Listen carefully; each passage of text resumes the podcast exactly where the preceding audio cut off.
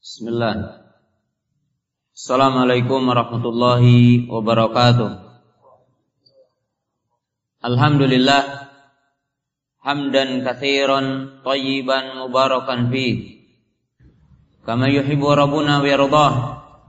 Asyhadu an la ilaha illallah wahdahu la syarikalah wa asyhadu anna Muhammadan abduhu wa rasuluh. Wassalatu wassalamu ala Rasulillah wa ala alihi wa ashabihi wa man tabi'ahum bi isanin ila yaumiddin. Ya ayyuhalladzina amanu taqullaha haqqa tuqatih. Wa la tamutunna illa wa antum muslimun. I'lamu rahimakumullah fa inna khairal hadithi kitabullah wa khairal hadi hadi Muhammad sallallahu alaihi wasallam. Wa muhdatsatin bid'ah wa kullu bid'atin dhalalah wa kullu dhalalatin finnar. Ma'asyiral muslimin para jamaah para pendengar radio suara Quran yang dirahmati Allah taala Alhamdulillah di pagi yang berbahagia ini dengan izin dan kudrat dari Allah taala kita dapat berkumpul di tempat yang mulia ini, di majelis yang mulia ini. Pertama marilah kita bersyukur kepada Allah Subhanahu wa taala yang senantiasa menganugerahkan kepada kita berbagai nikmat, terutama nikmat iman, nikmat Islam, nikmat sunnah, nikmat sehat sehingga kita dapat berkumpul di majelis yang mulia ini. Yang kedua, Rasa syukur saya sampaikan kepada Ketua DKM dan para pengurus Masjid Agung Sukoharjo yang telah memberikan kesempatan untuk adanya kajian di tempat yang mulia ini di waktu yang mulia ini. Yang ketiga juga saya sampaikan rasa syukur kepada seluruh panitia yang memberikan wasilah untuk kajian di pagi yang berbahagia ini. Demikian juga kepada antum semua yang hadir di tempat ini dan para pendengar radio surah Quran yang mudah-mudahan Allah taala senantiasa merahmati kita semua. Pada kesempatan pagi yang berbahagia ini ya, panitia membawakan judul atau meminta judul amalan utama yang semestinya dilakukan oleh seorang mukmin di akhir zaman. Kaum muslimin yang dirahmati Allah Subhanahu wa taala kalau judulnya mungkin orang yang mau bikin judul kayaknya mudah. Amalan apa yang semestinya dilakukan di akhir zaman? Tapi kalau kita membahas untuk judul ini sesungguhnya sangat sulit dia menggambarkannya apa. Dan kalau kita menjawab dengan kalimat yang singkat, maka jawabannya bisa dijawab dengan kalimat yang singkat. Bahwa amalan yang paling mulia yang harus diamalkan oleh seorang mukmin di mana saja dia berada, kapan saja dia berada adalah takwa. Sebab Allah berfirman, "Wa tazawwadu fa inna khairu zadi taqwa." Sebab Allah berfirman, "Dan persiapkanlah perbekalan olehmu." Dan sebaik-baiknya perbekalan adalah takwa. Fahadihi kalimah qasirah lakin tashtamilu ma'an kathirah. Ini kalimat yang singkat, kalimat yang pendek, tetapi memiliki makna yang sangat luas. Oleh sebab itu Allah berfirman, "Wa may yattaqillaha yaj'al lahu makhraja wa yarzuqhu min haitsu la yahtasib wa may yatawakkal 'ala Allah fa huwa hasbuh." Wa qala Allah Ta'ala, "Wa may yattaqillaha yaj'al lahu min amrihi yusra." Wa qala Allah Ta'ala, Ya ayyuhalladzina amanu in tattaqullaha yaj'al lakum furqana. Wa qala Allah Ta'ala Ya ayyuhalladzina amanu taqullaha wa aminu bi rasulihi yu'tikum kiflaini min rahmatihi wa yaj'al lakum nuran tamshuna bihi wa yaghfir lakum. Wa qala Nabi sallallahu alaihi wasallam lama sa'alahu ar-rajul faqala ittaqullaha haitsu ma. Sesungguhnya judul tadi bisa dijawab dengan kalimat yang singkat. Amalan apa yang paling menyelamatkan seseorang di masa fitnah? Di masa munculnya berbagai bentuk keburukan yaitu di akhir zaman. Maka bisa dijawab dengan kalimat yang singkat. Amalan yang paling mulia adalah takwa. Karena Allah Ta'ala telah menjadikan takwa adalah sebaik-baik persiapan wa tazawwadu fa inna khairuz zadi taqwa. Makanya Rasulullah sallallahu alaihi wasallam mewasiatkan takwa dalam berbagai tempat. Ketika mewasiati orang yang menikah, ketika mewasiatkan kepada para mujahid, ketika mewasiatkan kepada putri yaitu Fatimah radhiyallahu taala anha. Ketika beliau syakratul maut. Faqala Rasulullah sallallahu alaihi wasallam yabnati isbiri wattaqi fa inna ni'mas salab analaki wahai putriku bersabarlah dan bertakwalah karena sebaik-baik pendahulu adalah aku bagimu Wa qala Irbadi Musariyah wa adana wa adana Rasulullah sallallahu alaihi wasallam wajilat minhal qulub wa dharafat minhal uyun. Wa qala ka'annaha mau'izatu muwaddi'in wa usina. Qala usikum bi taqwallahi azza wajal was sam'i wa ta'ah wa in ta'amara 'alaikum 'abdun habasyiyun.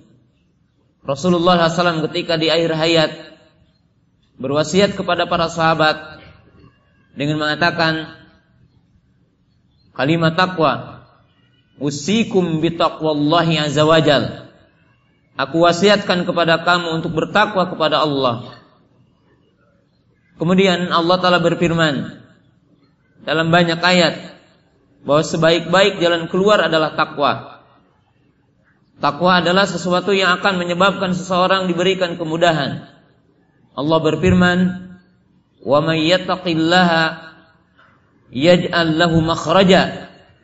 Barang siapa yang bertakwa kepada Allah, maka Allah akan memberi jalan keluar baginya. Wa may lahu min amrihi yusra. Barang siapa yang bertawak, bertakwa kepada Allah, maka Allah akan menjadikan seluruh urusannya adalah mudah. Allah telah berfirman, Ya ayyuhalladzina amanu ittaqullaha Wahai orang-orang yang beriman bertakwalah kamu kepada Allah yaj'al lakum furqana maka Allah akan memberikan kepada kamu jurang pemisah antara hak dengan batil Ya ayyuhalladzina amanu ittaqullaha wa aminu bi rasulih yu'tikum kiflaini min rahmatihi Allah berfirman, wahai orang-orang yang beriman, bertakwalah kepada Allah dan berimanlah kepada Rasulnya, maka Allah akan memberikan dua bagian dari rahmatnya, berupa petunjuk, berupa hidayah, berupa nikmat dunia. Wa yaj'al lakum nuran tamshuna bihi dan Allah akan memberikan kepada kamu menjadikan cahaya yang menyebabkan kalian bisa berjalan di atas hidayah wa yaghfir lakum dan Allah taala akan mengampuni dosa kalian. Ini adalah takwa. Ini adalah hakikat takwa. Hadhihi kalimah saghirah tashtamilu ma'anin katsirah. Kalimat yang singkat ini, kalimat yang pendek ini memiliki makna yang sangat luas. Maka jawabannya adalah bisa dijawab dengan satu jawaban dan muhadharah telah cukup sampai di sini insyaallah. Tetapi untuk menjabarkan kalimat takwa dan hakikat sisi-sisi yang lain barangkali kita akan mengungkap isyarat-isyarat di dalam hadis yang menunjukkan tentang apa yang mesti diperbuat oleh seorang mukmin ketika dia berada di akhir zaman di masa munculnya fitnah di masa munculnya kesesatan di masa munculnya kejelekan. Maka dari hadis-hadis itu kita akan mendapatkan beberapa isyarat tentang amal yang wajib diamalkan oleh kita. Di antara hadis yang Rasulullah Shallallahu Alaihi Wasallam mengisyaratkan kepada kita adalah hadis Anas bin Malik radhiyallahu taala anhu. Annahu qala inna min asrati sa'ah an yurfa'al ilmu wa yudharul jahl Rasulullah SAW bersabda, di antara ciri hari kiamat dan di antara ciri dekatnya hari kiamat, diangkatnya ilmu dan tersebarnya kejahilan, nampaknya kejahilan. Waqala Nabi sallallahu alaihi wasallam kama sabata min hadisi Abdullah bin Amr Inna Allah la yaqbidul ilma intizaan yantazi'uhu minal 'abd walakin qabdul ilm biqabdil ulama. Hatta la yamku 'aliman itakhadan nasu ru'asan juhala fasu'ilu fa'abtu bi ghairi ilmin fadallu wa adallu Perhatikanlah kepada dua hadis yang mulia ini. Rasulullah Shallallahu Alaihi Wasallam bersabda, sesungguhnya di antara ciri hari kiamat adalah diangkatnya ilmu dan tersebarnya kejahilan, banyaknya kebodohan yang menimpa kepada umat ini. Lalu Rasulullah Shallallahu Alaihi Wasallam menjelaskan dalam hadis yang lain yaitu hadis Abdullah bin Amr ibnu As maka beliau mengatakan innallaha la yakbidul ilma intizaan yantazihu minal abd Sesungguhnya Allah Ta'ala tidak akan mengangkat ilmu dari seseorang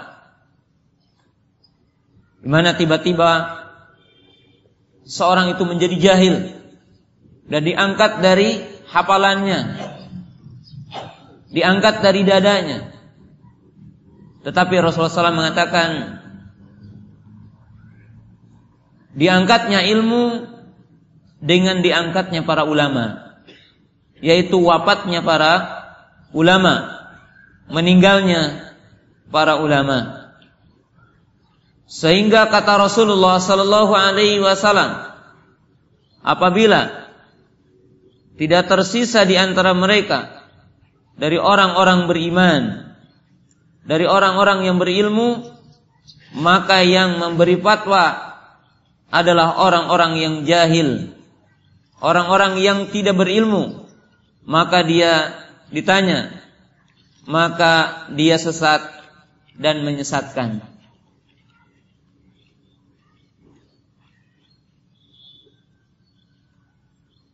Al-hadithan yushirani ila syai'aini muhimain. Dua hadis ini menunjukkan kepada dua perkara yang sangat agung. Walaupun tentunya hadis ini adalah istimbatnya sangat banyak.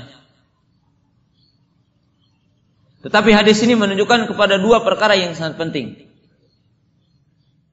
Yang pertama, al-ihbar bima sayakunu fi akhir zaman min kilatil ilmi wa kilatil ulama. Wa hadhil fitnah ra'sul fitan. Yang pertama, bahwa hadis ini menghabarkan kepada kita, memberitakan kepada kita bahwa di akhir zaman akan terjadi sedikitnya ilmu dan sedikitnya para ulama. Dan sedikitnya ulama dan sedikitnya ilmu merupakan pokok dari sumber seluruh fitnah. Merupakan pokok dari seluruh sumber kejelekan. Merupakan pokok dari setiap kesesatan, penyimpangan, fitnah, keburukan, kezaliman, dan seluruh keburukan kembali kepada jahil. Maka ini adalah isyarat yang pertama. Sedangkan isyarah yang kedua dari hadis ini adalah mengisyaratkan kepada kita annal afdal al amal fi hadzal waqt ala huwa al-istihadu fi talabul ilmi wal hirsu fi talabul ilmi maka hadis ini memberikan isyarat memberikan penjelasan kepada kita bahwa di antara amal yang paling mulia di antara amal yang paling agung ketika munculnya masa seperti ini ketika datangnya waktu seperti ini adalah bersungguh-sungguh dalam mencari ilmu. Punya perhatian besar kepada ilmu. Mempelajarinya, mengajarkannya, mendakwahkannya. Oleh sebab itu ihwati iman yang dirahmati Allah Subhanahu wa taala keadaan salafus saleh ridwanullahi taala alaihim maka mereka menganggap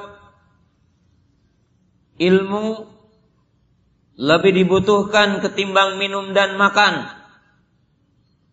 ilmu lebih dibutuhkan ketimbang air dan cahaya matahari apabila manusia memahami Hidupnya manusia adalah berkaitan dengan air. Hidupnya manusia adalah berkaitan dengan cahaya matahari. Dan hidupnya manusia adalah berkaitan dengan makan dan minum.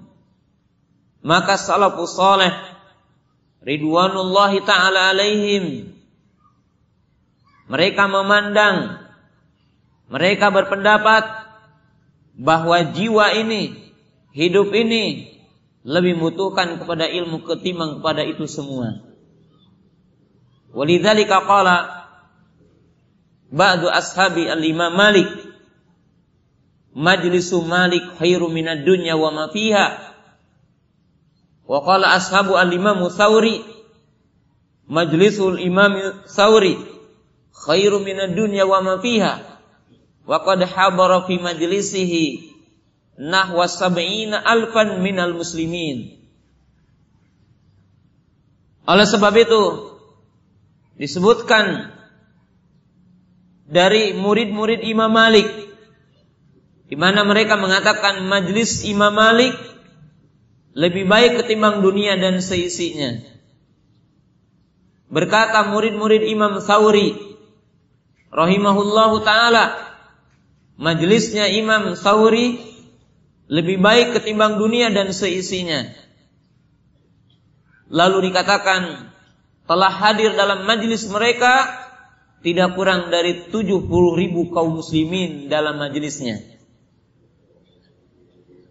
Lihatlah bagaimana salafus soleh ridwanullahi taala alaihim dari kesemangatan mereka, dari kesungguhan mereka dengan ilmu dan bagaimana mereka memandang dunia dengan ilmu.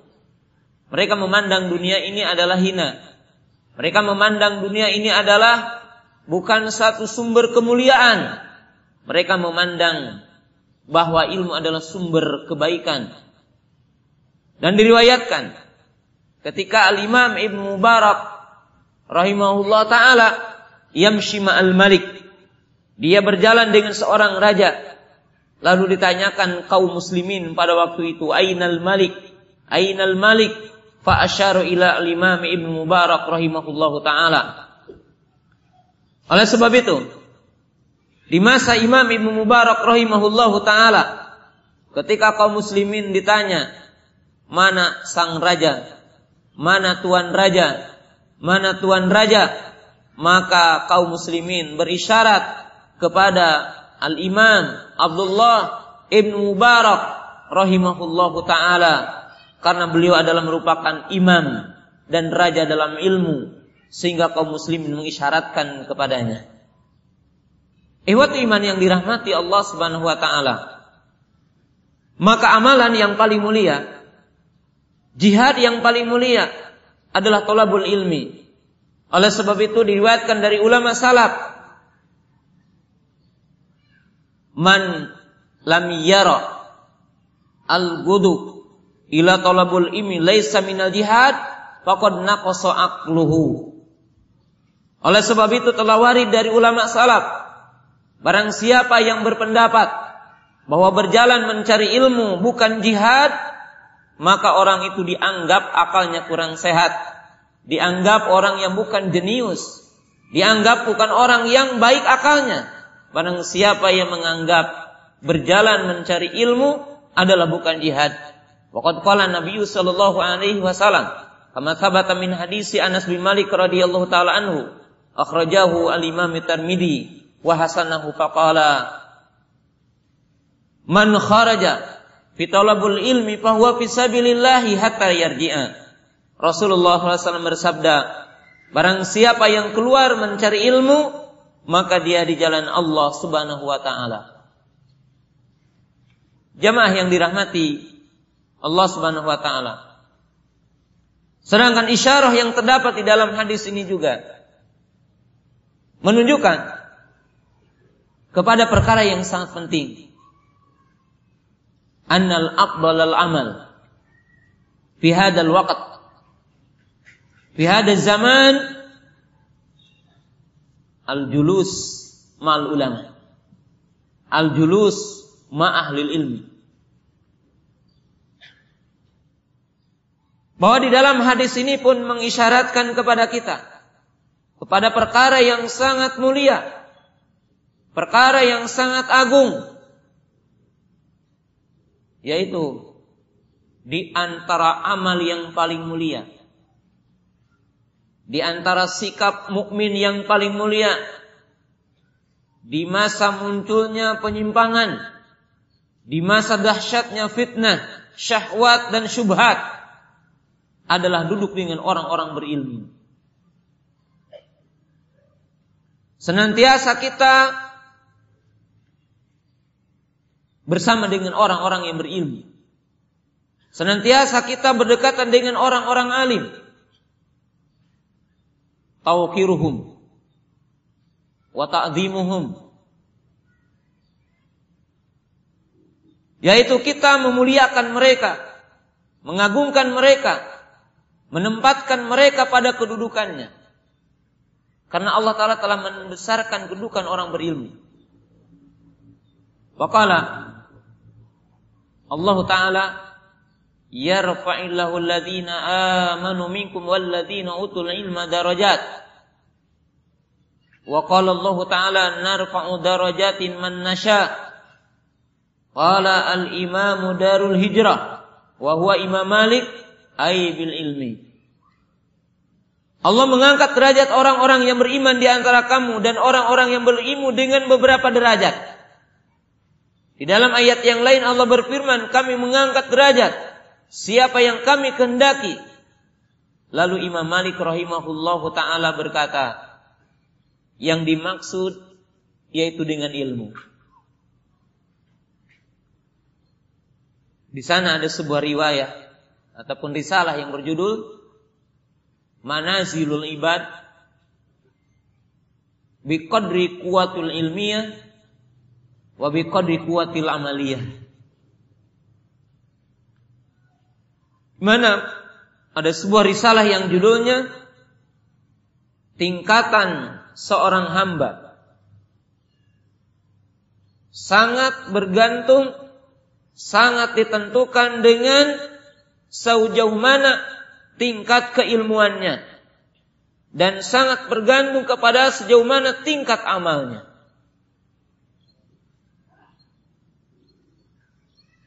Maka yang paling layak kita muliakan, yang paling layak kita agungkan di antara penduduk bumi adalah ulama, orang-orang alim. Waqad qala Nabi sallallahu alaihi wasallam fadlul alimi 'alal 'abidi kafadil qamari lailatal badri 'ala sairil kawakibi. Wa qala Nabi sallam wa innal anbiya'a la yuwarithuna dinaran wala dirhama wa inna ma yuwarithuna ilma faman akhadha bihi faqad akhadha hadzin wafirin. Rasulullah SAW bersabda keutamaan orang berilmu dengan ahli ibadah adalah bagaikan bulan purnama dengan bintang-bintang yang ada. Sesungguhnya para nabi tidak mewariskan uang perak, tidak mewariskan uang emas, tetapi mereka mewariskan ilmu. Maka barang siapa yang mengambil ilmu, dia telah mengambil sesuatu yang paling mulia dan sesuatu yang paling banyak dari sisi Nabi SAW. Kemuliaan dari Nabi SAW adalah ilmu. Maka ihwati iman yang dirahmati Allah Ta'ala Di dalam hadis yang lain Nabi SAW mengatakan senantiasa manusia akan berada dalam kebaikan Selama mereka memuliakan orang berilmu Dan selama mereka memuliakan orang yang umurnya lebih tua darinya Jemaah yang dirahmati Allah Subhanahu wa taala, ini adalah maukif yang paling mulia. Maukif yang paling agung, amal yang paling agung. Ihwat iman yang dirahmati Allah Subhanahu wa taala. Dan saya akan berikan beberapa misal untuk dua perkara ini. Ya. Sebagai suri tauladan buat kita. Kita berikan contoh. Dan contoh ini mungkin sering kita dengar. Contoh yang pertama berkaitan dengan ilmu. Bagaimana Jabir ibnu Abdullah berjalan satu bulan demi satu hadis. Bagaimana Ibnu Qasim rahimahullahu taala meninggalkan istrinya yang sedang hamil. Lalu dia berjalan menjadi seorang muhadis selama 19 tahun. Dan dia tidak ketemu dengan anaknya kecuali setelah dia anaknya berumur 19 tahun dan duduk di majelisnya. Lihat kesemangatan salafus soleh dengan ilmu. Lihat bagaimana penjagaan mereka terhadap ilmu. Sehingga lebih sedikit fitnah yang ada di antara mereka. Lebih sedikit syubhat yang masuk di sekitar mereka disebabkan kuatnya kesemangatan di dalam ilmu. Seorang muhadis yang merupakan murid Imam Ahmad rahimahullahu taala yang dikenal dengan Baki Ibnu Makhlad rahimahullahu taala. Ini dikisahkan dalam kitab Syiar Alam Nubala. Bagaimana? Di masa terjadinya fitnah khalqul Quran. Di mana sang Amirul Mukminin di zaman Imam Ahmad mengatakan Quran adalah makhluk.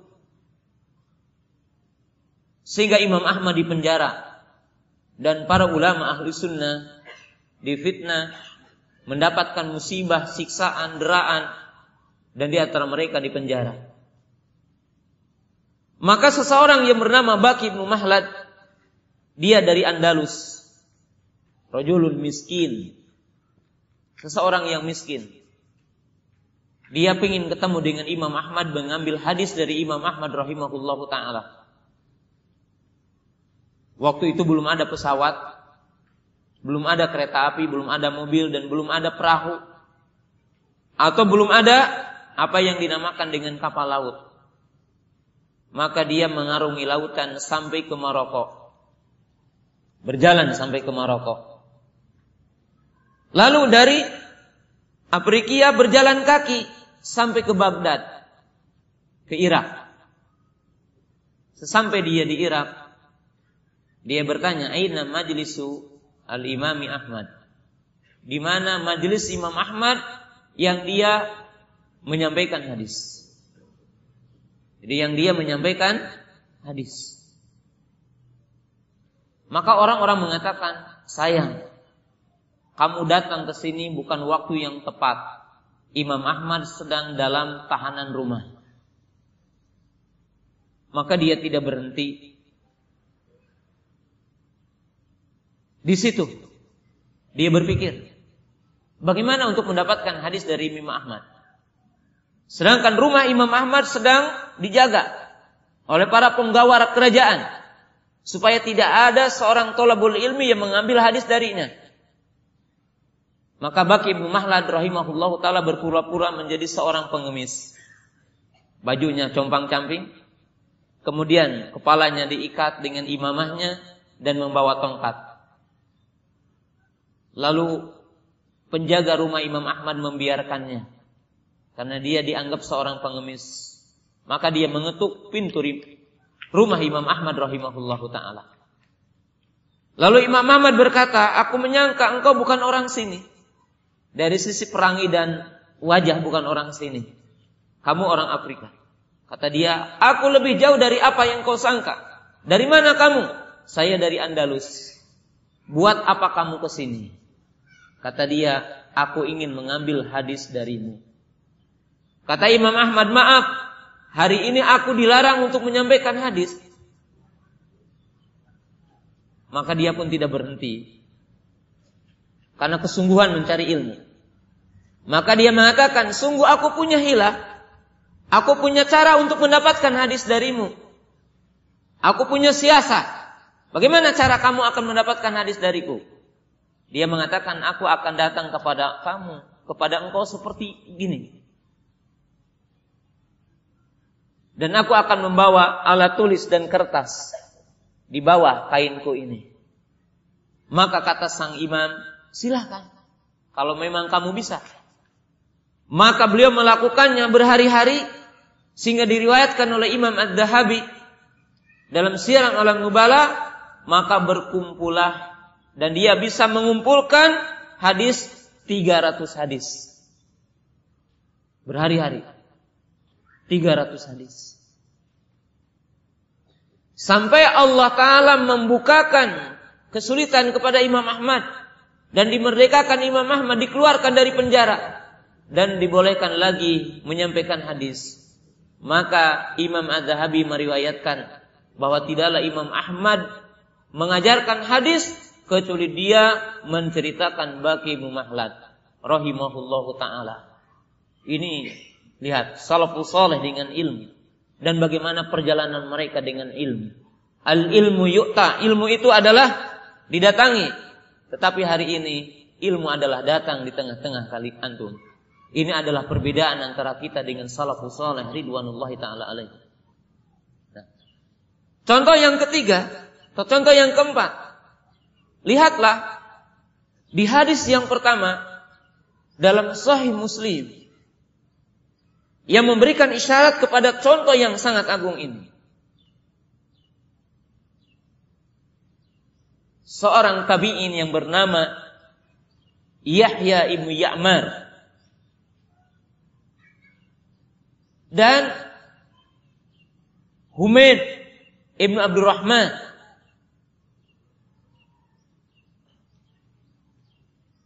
telah terjadi di daerahnya yaitu Basrah. Pada waktu itu adalah Basrah karena di situ sumber apa? Fitnah. Yaitu sekelompok orang yang mengatakan al-amru unuf. Alladzina yunkiruna al-qadar. Alladzina yunkiruna ilmu Allah sekelompok orang yang mengingkari tentang takdir, mengingkari tentang ilmu Allah. Mereka mengatakan Allah tidak tahu kecuali setelah terjadinya sesuatu itu. Maka lihat kedua tabi'in ini yaitu Yahya ibnu Ya'mur dan Humaid ibn Rahman dia berjalan ke Madinah. Sekalian umroh dan haji. Dia mengatakan sungguhnya aku ingin menemui sahabat Nabi. Dan aku ingin menyampaikan cerita ini kepada mereka. Maka keduanya berjalan. sampai Allah Ta'ala memberikan taufik ketemu dengan Abdullah bin Umar radhiyallahu taala anhuma. Lalu keduanya menghampiri Abdullah bin Umar dengan adab yang sangat mulia. Salah seorang di antara mereka di sebelah kanan, salah seorang di antara mereka di sebelah kiri. Sebab dalam riwayat Muslim itu tidak disebutkan siapa yang di sebelah kanan dan siapa yang di sebelah kirinya. Lalu yang lebih tua di antara keduanya berkata, "Iya Aba Abdurrahman."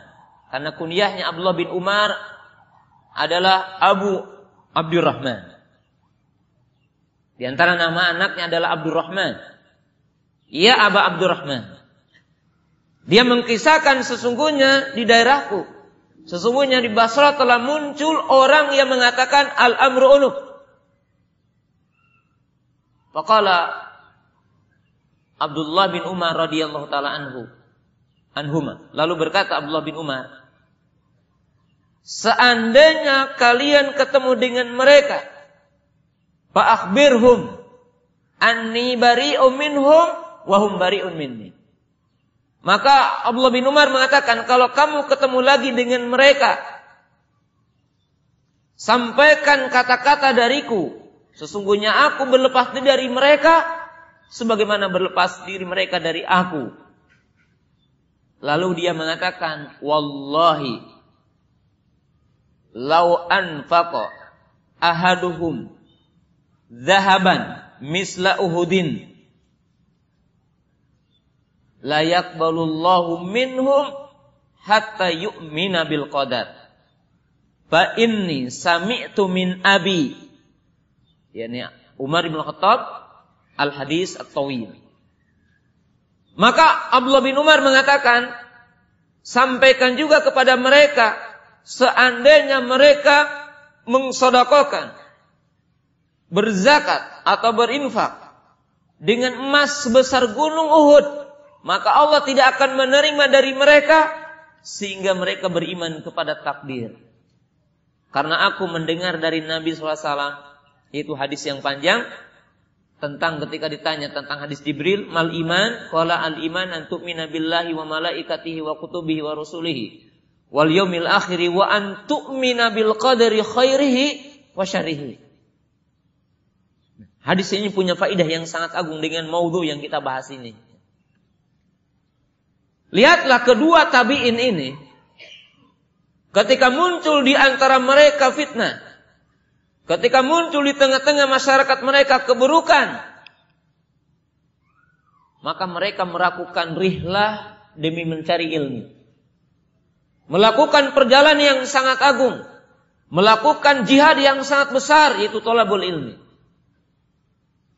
Beliau mengatakan kami ingin langsung mendengar dari sahabat yang mereka belajar dari Nabi SAW untuk menghukumi mereka ini. Apa untuk hukum mereka ini? Ini menunjukkan apa? Di antara amal yang paling mulia. Di antara amal yang paling agung. Ketika muncul fitnah adalah bertanya, duduk, istifsar kepada ulama. Pada orang alim. Bagaimana ini adalah seorang tabi'in kibar. Tabi'in yang mulia, tabi'in yang sangat agung. Seorang muhadis. Ia berdatang berdua. Kemudian Abdullah bin Umar radhiyallahu taala memberikan pelajaran yang sangat agung. Hal annahu yahkumu bi aqlihi? Hal annahu yatakallam min nafsihi min aqlihi? Kemudian kita lihat bagaimana Abdullah bin Umar apakah menghukumi mereka dengan akalnya? Menghukumi mereka dengan hawa nafsunya? Tidak. Maka beliau mengatakan, Ketika menghukumi kafir orang yang mengingkari ilmu Allah. Ketika menghukumi kafir orang yang mengingkari takdir. Berkaitan dengan ilmu. Maka Abdullah bin Umar mengatakan. Sesungguhnya aku telah mendengar dari bapakku. Bahwa Rasulullah SAW bersabda begini-begini. Nah, ini menunjukkan ihwatu iman yang dirahmati Allah Ta'ala. Bahwa kebaikan bersumber dari ilmu dan bersumber dari ahlinya.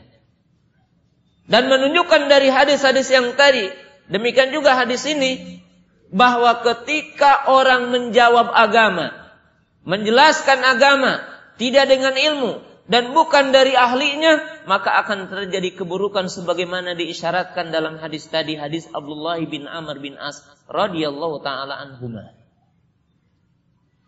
Dan ini adalah pelajaran yang sangat agung mengisyaratkan isyarat yang sangat besar. Bagaimana kedua tabi'in ini berjalan sengaja ke Madinah dari Basrah menunaikan umrah, menunaikan haji, ingin bertemu dengan Abdullah bin Umar radhiyallahu taala anhu. Iman yang dirahmati Allah taala. Maka ini adalah amal yang paling mulia amal yang paling agung yang semestinya seseorang lakukan hari ini. Para talabatul ilmi, para pendengar radio surah Quran yang dirahmati Allah Subhanahu wa taala. Ini adalah hadis yang pertama.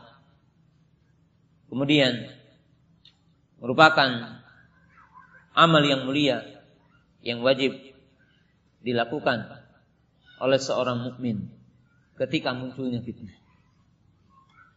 Hadis yang kedua adalah hadis Abu Hurairah radhiyallahu taala anhu. Qala Rasulullah sallallahu alaihi wasallam Satakun fitanul qaidi fiha khairun minal qaimin wal qaimu khairun minal mashi.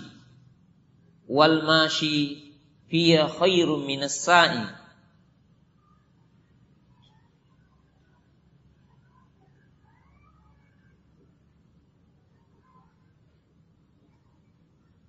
Rasulullah SAW bersabda akan muncul fitnah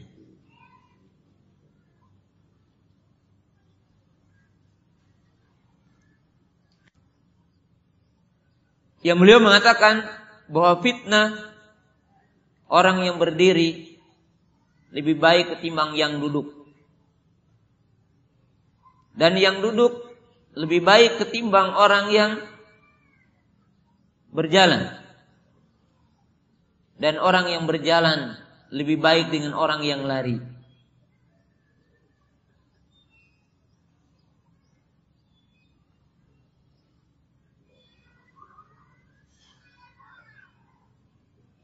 Para talabat ilmi yang dirahmati Allah Subhanahu wa taala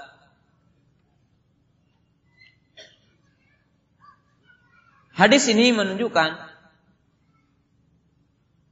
bahwa fitnah dalam satu masa itu adalah dahsyat. Itu adalah agung, besar.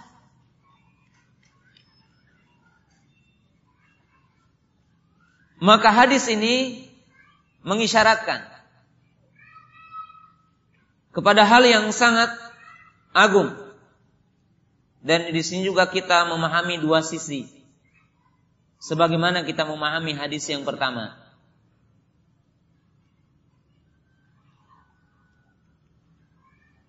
Hadis ini mengisyaratkan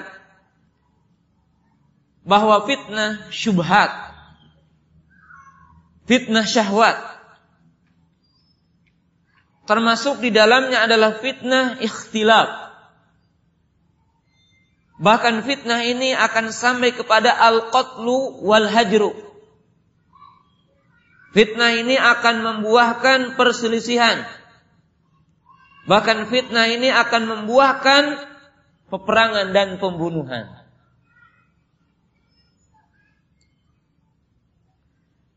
Yang Rasulullah SAW mengisyaratkan bahwa orang yang duduk lebih baik ketimbang yang berdiri. Orang yang berdiri lebih baik ketimbang orang yang berjalan. Orang yang berjalan lebih baik daripada orang yang lari.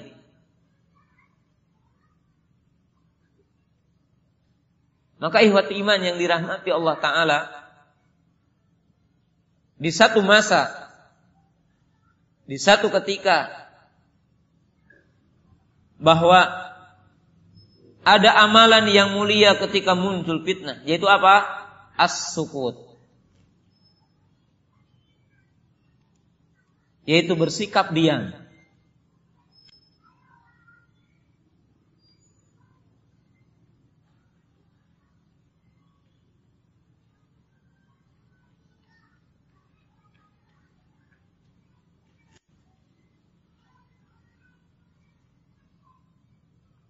Iwat iman yang dirahmati Allah Subhanahu wa taala. Dan di sini ada sejarah bagi kita semua. Para sahabat ridwanullahi taala alaihim ketika awal muncul fitnah yang terjadi di tengah-tengah kaum muslimin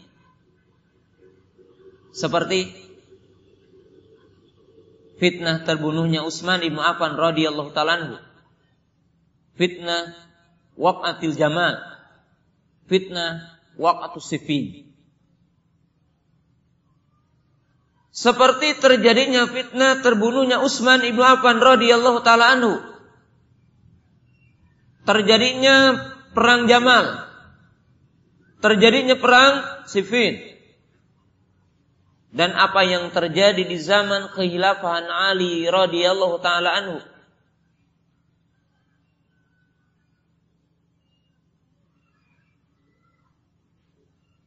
Walaupun kita memahami dan sejarah menyebutkan bahwa di antara dua istihad antara Ali dengan Muawiyah maka yang lebih tepat istihadnya adalah Ali radhiyallahu taala anhu. Ketimbang istihadnya Muawiyah.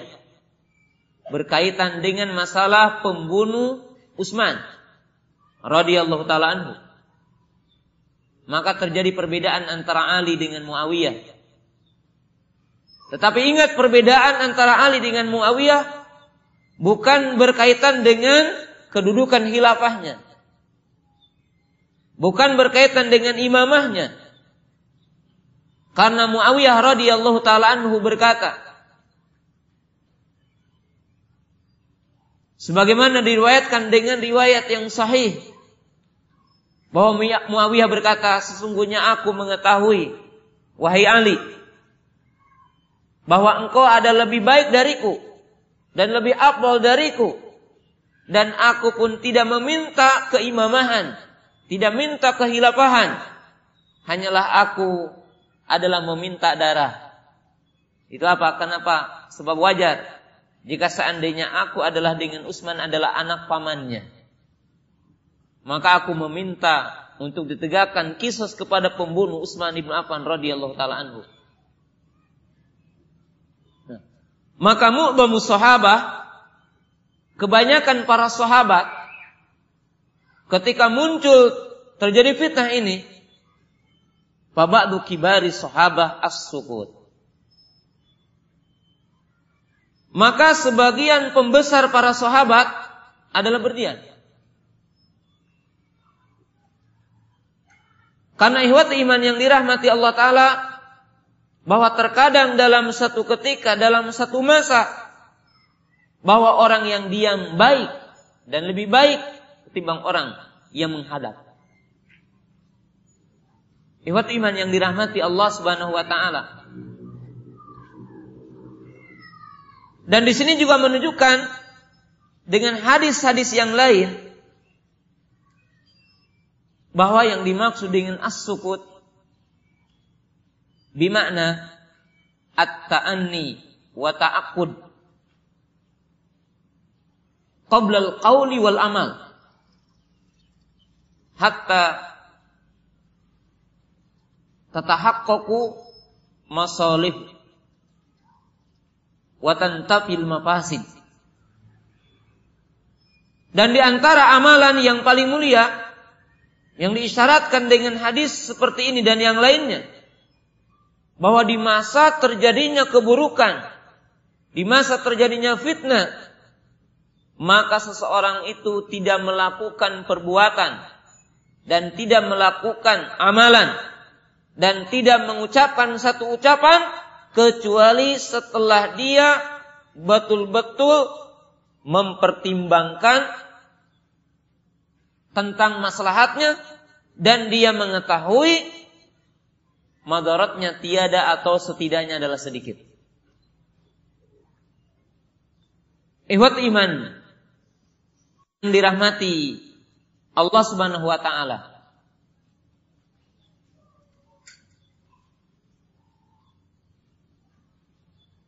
Ini adalah sikap seorang mukmin, terutama sikap seorang dai.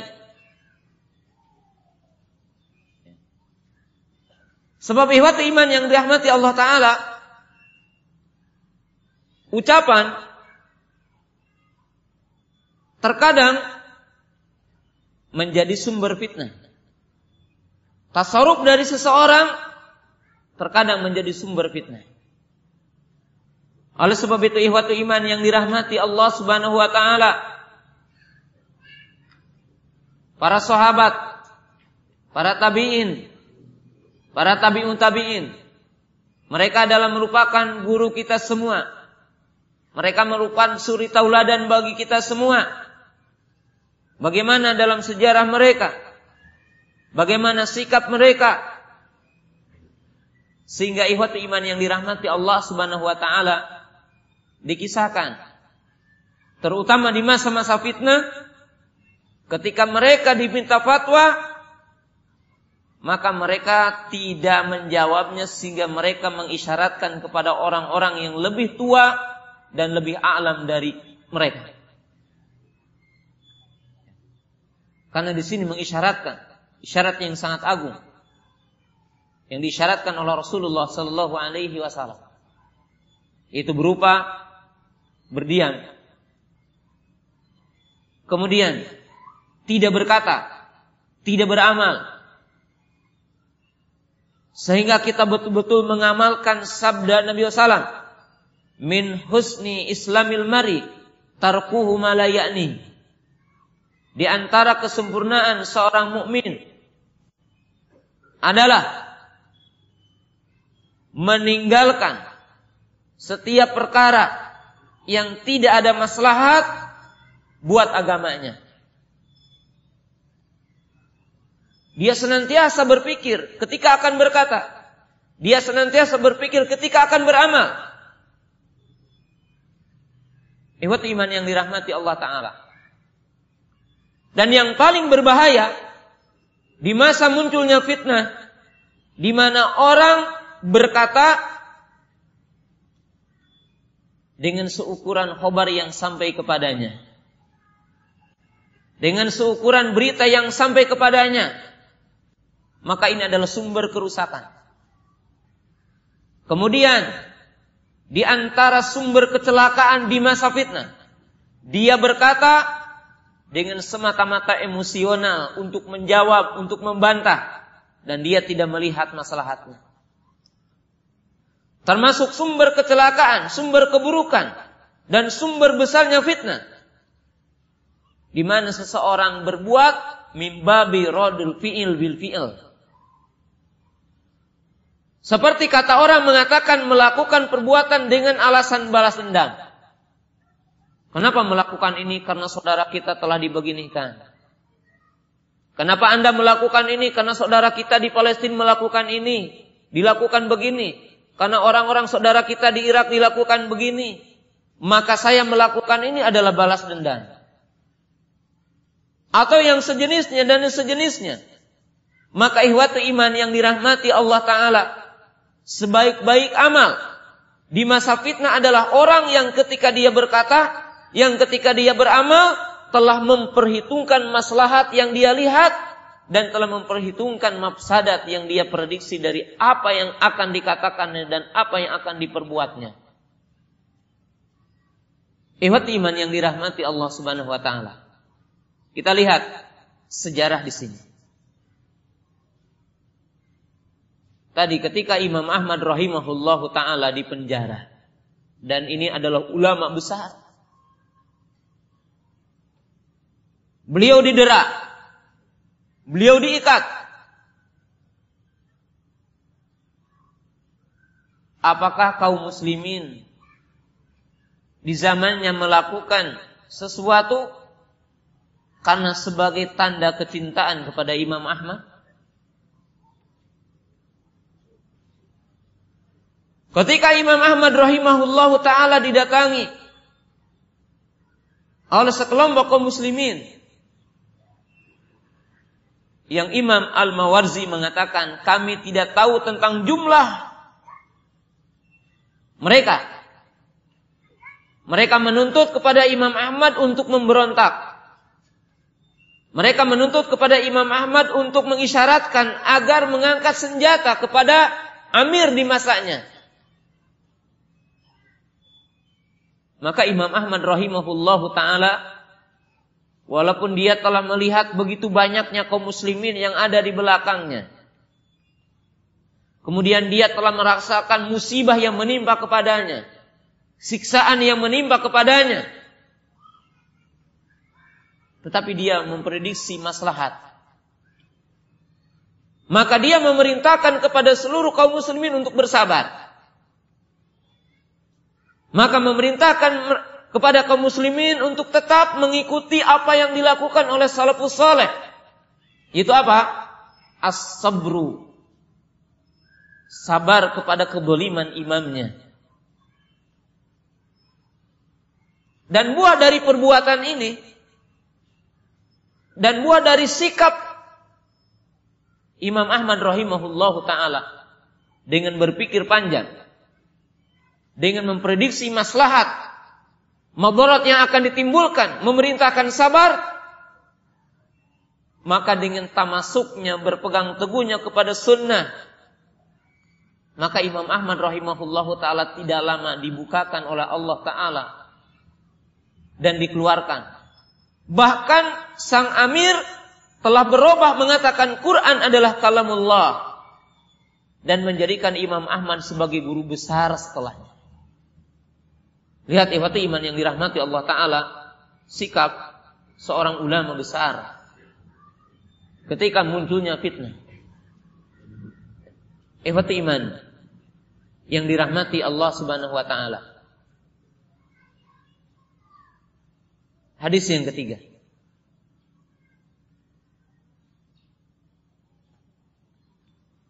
yang mungkin akan mengisyaratkan tentang hal-hal yang sangat penting buat kita adalah hadis Hudzaifah Ibnu Yaman radhiyallahu taala anhu. Hadis ini adalah hadis yang sangat panjang dan kita insya Allah sering mendengarnya. Di mana Hudzaifah berkata di depan Rasulullah sallallahu alaihi wasallam, "Kana nasu yas'aluna anish anil khair." wa kuntu as'aluhu anisyar makhafatan an yudrikani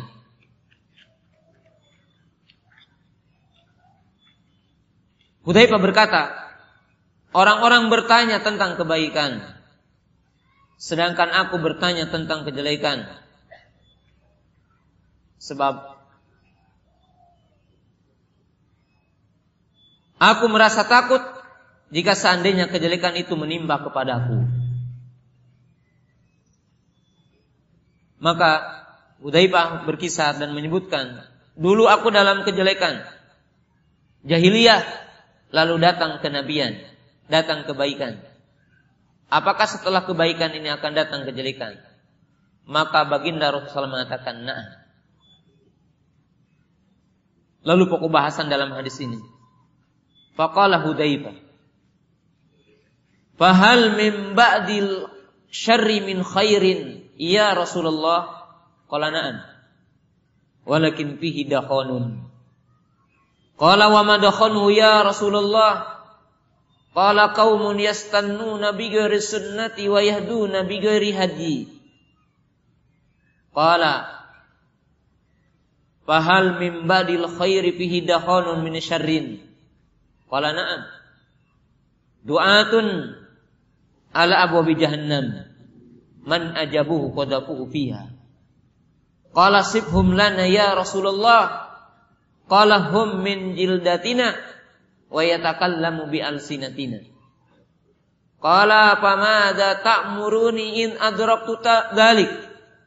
Qala talzam jama'atal muslimina wa imamahum.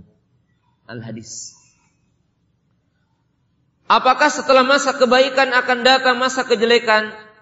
Maka Nabi SAW mengatakan iya. Apakah setelah masa kejelekan akan datang masa kebaikan? Maka Rasulullah SAW mengatakan iya, tetapi ada kabutnya. Lalu Nabi SAW ditanya apa kabutnya? Maka Nabi SAW menjawab, yaitu munculnya orang-orang yang mengambil suri tauladan bukan dariku dan mengambil petunjuk bukan dariku. Yang dimaksud di sini munculnya ahlu bidah. Apakah setelah masa kebaikan yang ada kabutnya akan datang masa kejelekan? Maka Rasulullah SAW mengatakan iya. Yaitu munculnya para penyeru yang menyeru ke jurang api neraka. Siapa yang apa memenuhi ajakan mereka, maka dia akan dijerumuskan kepada api neraka. Lalu Hudzaifah bertanya, apa yang engkau perintahkan kepadaku jika seandainya aku mendapatkan masa ini? Maka Rasulullah SAW mengatakan komitmenlah, tapakilah, ikutilah jamaah kaum muslimin dan imam mereka. Lalu Hudzaifah bertanya lagi, bagaimana aku jika tidak mendapati imam, tidak mendapat jamaah? Faqalat fa'tazil tilkal kullaha. Tinggalkanlah firqah-firqah itu. Walaupun kau ya mati dalam keadaan memakan akar-akar dan engkau seperti itu tetap dalam keadaan istiqomah. Jadi dalam keadaan apa? Istiqomah. Nah. Hadis ini memberikan isyarat kepada apa yang kita sedang bahas. Dan kita juga akan mengisyaratkan bukti ini. Sebagaimana hadis-hadis sebelumnya. Isyarat yang pertama bahwa hadis ini memberikan kabar, berita berupa kasih sayang Rasulullah SAW kepada kita bahwa akan muncul fitnah yang sangat besar yang menimpa kepada umat ini. Yaitu yang dinamakan fitnah syubhat, fitnah syubhat. Dan ahlinya. Yaitu yang memunculkan syubhat ini. Yang memunculkan penyimpangan. Yang memunculkan kesesatan. Mereka adalah para pemimpinnya. Mereka adalah wali-walinya yang akan menyebarkan, yang memunculkan, yang membawanya. Yang dinamakan dengan du'atun ala abwabi jahannam. Para penyeru ke jurang api neraka. Dan Rasulullah SAW mengisyaratkan dalam banyak hadis seperti akan munculnya orang-orang yang mengaku jadi nabi palsu. akan munculnya yang dinamakan al-aimmatul mudillun, para pemimpin yang menyesatkan. Di dalam hadis yang lain disebutkan yaitu apa? Munafik ali mulisan, orang-orang munafik yang lisannya pandai membuat rekayasa menyebarkan syubhat di tengah-tengah umat ini. Ini disyaratkan oleh Nabi SAW dalam banyak hadis. Dan ini adalah bentuk kasih sayang dari Nabi Shallallahu Alaihi Wasallam. Nah. Maka di antara amalan yang paling mulia yang merupakan syarat yang kedua di hadis ini, amalan yang paling mulia di masa fitnah di akhir zaman adalah luzumul jamaah. Komitmen kepada jamaah. Tetapi orang-orang berbeda-beda dalam mengartikan luzumul jamaah. Apa yang dimaksud komitmen kepada jamaah? Di antara sebagian kaum muslimin ada yang mereka sibuk mengangkat para pemimpin. Lalu mereka mencocokkan hadis ini dengan kata-kata jamaah. Siapa yang keluar dari jamaahnya keluar dari hadis ini. Maka ihwatu iman yang dirahmati Allah Ta'ala Para ulama seperti Imam Syatibi rahimahullahu taala dan Imam Al-Qurtubi rahimahullahu taala dan para ulama yang lainnya mereka mengartikan jamaah kepada lima makna. Yang itu warid dari ulama salaf, dari para sahabat, dari para tabi'in. Maka yang dimaksud dengan komitmen kepada jamaah yang disebut merupakan amalan yang terbaik adalah diterjemahkan oleh para ulama tidak lepas dari lima. Yang pertama yang dimaksud dengan jamaah humus sahabat. Mereka adalah para sahabat. Maka yang dimaksud dengan komitmen kepada jamaah adalah komitmen kepada jalannya para sahabat. Mengikuti jejak para sahabat. Oleh sebab itu ihwatu iman yang dirahmati Allah Ta'ala Al-Imam Al-Mubarakuri rahimahullahu ta'ala. Menjelaskan dalam syarah Sunan Tirmidzi. Beliau mengatakan bahwa kalimat yang menunjukkan jamaah adalah mereka adalah para sahabat Nabi Shallallahu Alaihi Wasallam. Yang kedua yang dimaksud dengan adalah al ulama al mustahid, yaitu para ulama mustahid dari kalangan para sahabat, para tabiin, para tabiut tabiin dan sampai ulama hari ini. Maka yang dimaksud komitmen kepada jamaah adalah komitmen kepada jalannya orang-orang soleh. Kita berjalan di belakang para ulama, para mustahid, salafus soleh, ridwanullahi taala alaihim.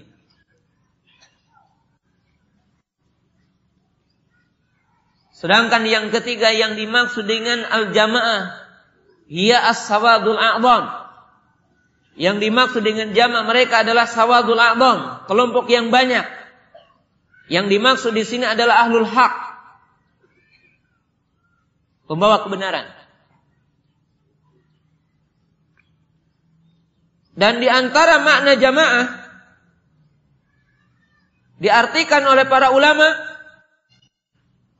adalah hiya al-haq wa ahluhu. Yang dimaksud dengan jamaah adalah kebenaran dan yang membawanya. Maka yang dimaksud komitmen kepada jamaah, komitmen kepada kebenaran.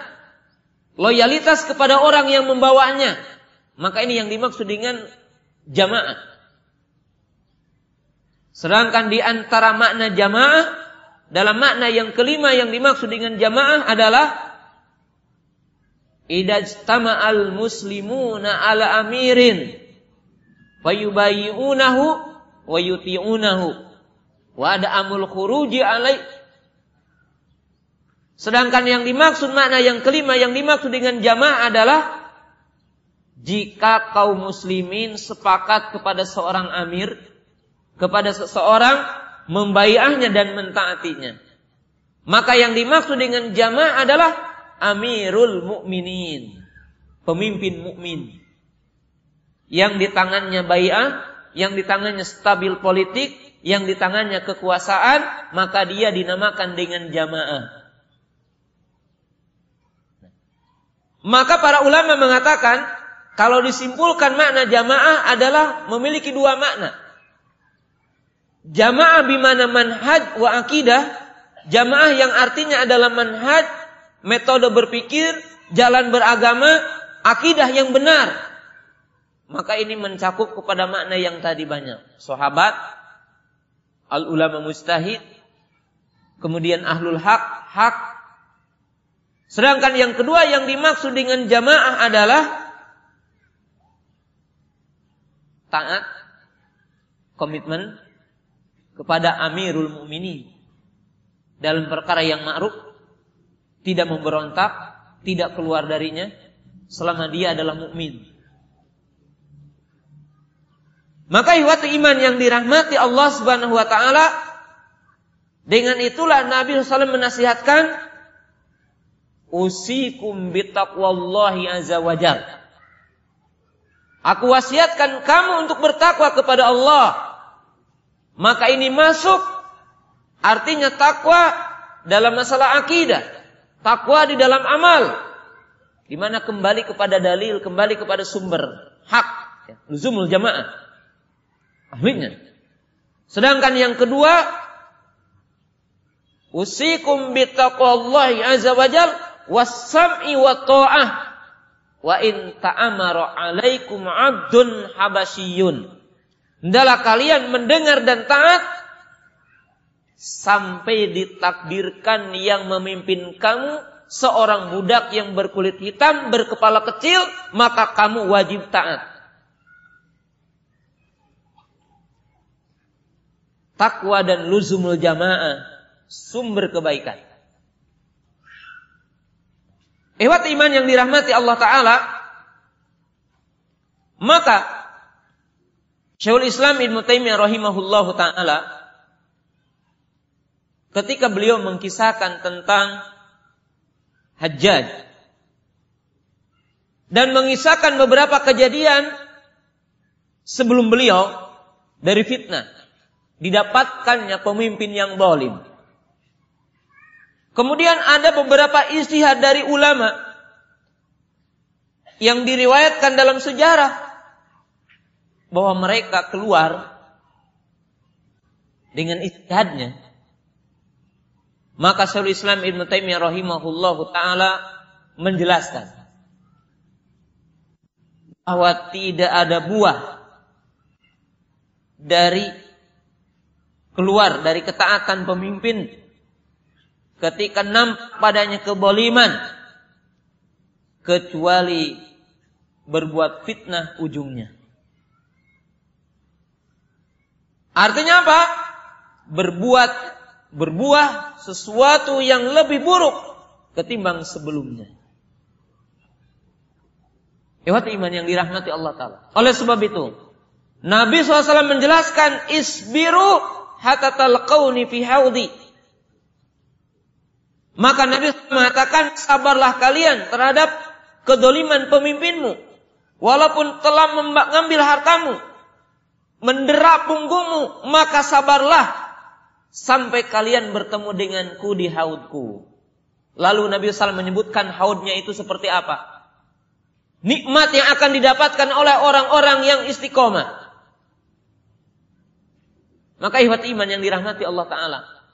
Beliau mengatakan, Tuluhu masiratu syahrin wa arduhu masirata sahrin. Ma'uhu abyadu minal laban wa ahallu minal asal. Aniyatuhu ka'adadin nujum minas sama. Man yashribu minhu lam yadma minhu abada. Lalu Nabi SAW menyebutkan haud ini bagi orang-orang yang punya kesabaran di masa munculnya fitnah menerima musibah yang menimpa kepadanya maka beliau mengatakan telaga itu lebarnya sejauh perjalanan satu bulan.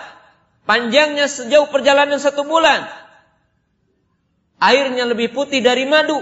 Maaf, lebih putih dari susu. Lebih manis dari madu. Gayungnya sebanyak bintang-bintang di langit. Sehingga tidak ada di antara orang yang diizinkan untuk meminumnya. Akan berdesak-desakan. Tidak akan kebagian. Setiap di antara mereka akan disediakan gayung-gayung, gelas-gelas yang disediakan. Barang siapa yang meminumnya, maka dia tidak akan haus selamanya. Maka ihwatu iman yang dirahmati Allah Ta'ala. Ini adalah amalan yang sangat agung. Luzumul jamaah. Dan di dalam hadis yang mulia ini juga mengisyaratkan. Di antara amalan yang paling mulia di masa fitnah adalah al-istiqamah.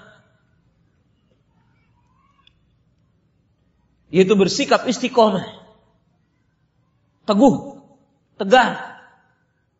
Karena Nabi SAW mengatakan, bagaimana kalau kamu tidak mendapatkan jamaah? Bagaimana kalau kamu tidak mendapatkan imam? Maka Nabi SAW mengatakan, Pak takzil tilkal firqa kullaha. Tinggalkan seluruh bentuk-bentuk firqah, kesesatan.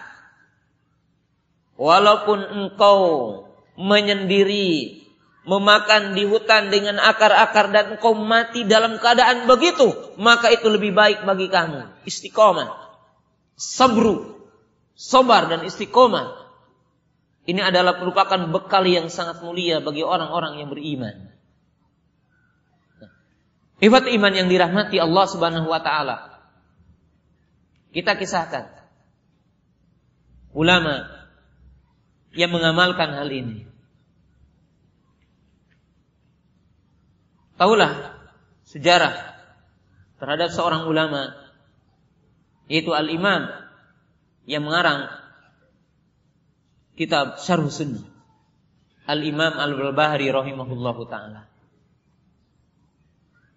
Bagaimana Imam Ahmad rahimahullahu taala? Bagaimana Imam Malik? Bagaimana Imam Syafi'i? Dan bagaimana ulama-ulama yang lainnya? Ihwatu iman yang dirahmati Allah Subhanahu wa taala. Rasulullah SAW menjelaskan di dalam hadis yang lain yang hadis ini dihasankan oleh sebagian para ulama bahwa akan datang satu masa di mana Rasulullah SAW mengatakan al-qabidu alaihima di ala zaman. Orang yang berpegang teguh kepada keduanya, itu Al-Quran dan Sunnah, bagikan orang yang memegang bara api. Waqala Al-Imam Auza'i rahimahullahu ta'ala, Alaikum bi athari man salaf, wa in rafadokan nas, wa iyyaka wa ara'ir rijal, wa in zahrafalakal kaulu. Rasulullah SAW menggambarkan orang yang berpegang teguh kepada kebenaran. Orang yang istiqomah adalah bagaikan orang yang, member, yang memegang bara api. Sehingga disebutkan dalam ujung hadis itu. Maka mereka akan mendapatkan ganjaran 50 lipat di antara kamu. Artinya dari sisi pahala yang akan diberikan kepada orang yang ada di akhir zaman dan dia istiqomah. Dan dia adalah beristiqomah. Ihwat iman yang dirahmati Allah Subhanahu wa taala. Lalu Imam Al-Auza'i mengatakan, "Alaikum bi athari man salaf." Kalian komitmen kepada apa yang ditinggalkan oleh orang-orang terdahulu, baik perbuatan ataupun ucapan. Baik akhlak ataupun sikap. Ikuti mereka, ikuti sikap mereka. Ikuti apa yang dikatakan oleh mereka, ikuti apa yang diamalkan oleh mereka. Walaupun kalian akan dihinakan, akan dikucilkan. Dan hati-hatilah dalam setiap perkara yang baru yang dimunculkan oleh orang-orang yang baru. Walaupun mereka menghiasi ucapan mereka dengan kata-kata yang baik. Maka ini adalah istiqomah.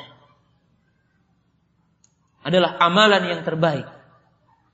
Amalan yang sangat mulia. Jamaah yang dirahmati Allah Ta'ala. Hadis yang terakhir. Karena waktunya tidak mencukupi untuk pertanyaannya. Hadis yang terakhir adalah hadis Hudzaifah radhiyallahu taala anhu di mana Rasulullah sallallahu alaihi wasallam juga mengkisahkan dan Umar radhiyallahu taala anhu pernah bertanya kepada para sahabat Seraya dia berkata, siapa di antara kamu yang tahu fitnah yang dihabarkan oleh Nabi Shallallahu Alaihi Wasallam? Faqala Hudzaifah Ana ya Amirul Mukminin. Aku wahai Amirul Mukminin. Innaka la jari. Lalu Umar mengatakan, sesungguhnya engkau begitu cepat menjawab. Qala fitnatu rajuli bimalihi wa ahlihi wa jiranihi tukaffiruha as-salatu was-sadaqatu wal amru bil ma'ruf wa nahyi anil munkar. Al-hadis. Potongan hadis ini.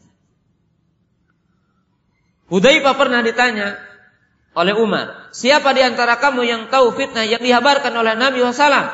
Maka Hudzaifah mengatakan aku. Apa itu? Kata Umar. Fitnahnya seseorang dari hartanya dari keluarganya, dari tetangganya, yang akan bisa dihapuskan dengan sholat, dengan sodakoh, amar ma'ruf, nahi mungkar. Iwat iman yang dirahmati Allah Subhanahu wa taala. Hadis ini pun mengisyaratkan dua isyarat yang sangat agung. Berkaitan dengan apa yang kita bahas. Yang pertama, bahwa di antara fitnah akhir zaman fitnah tentang harta fitnah tentang dunia fitnah termasuk di dalamnya adalah tentang wanita kedudukan.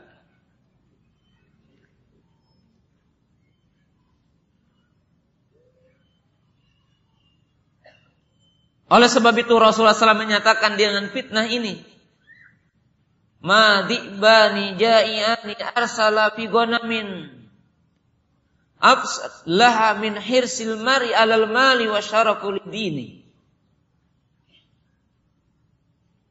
Tidaklah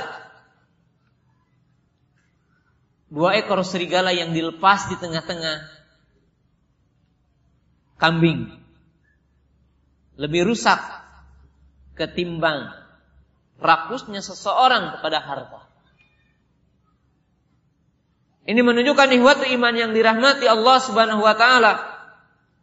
Bahwa dalam satu ketika akan menimba kepada umat ini akan menimba kepada kita bahwa di antara sebagian umat ini bahkan sebagian besar dari umat ini ada yang mencintai dunia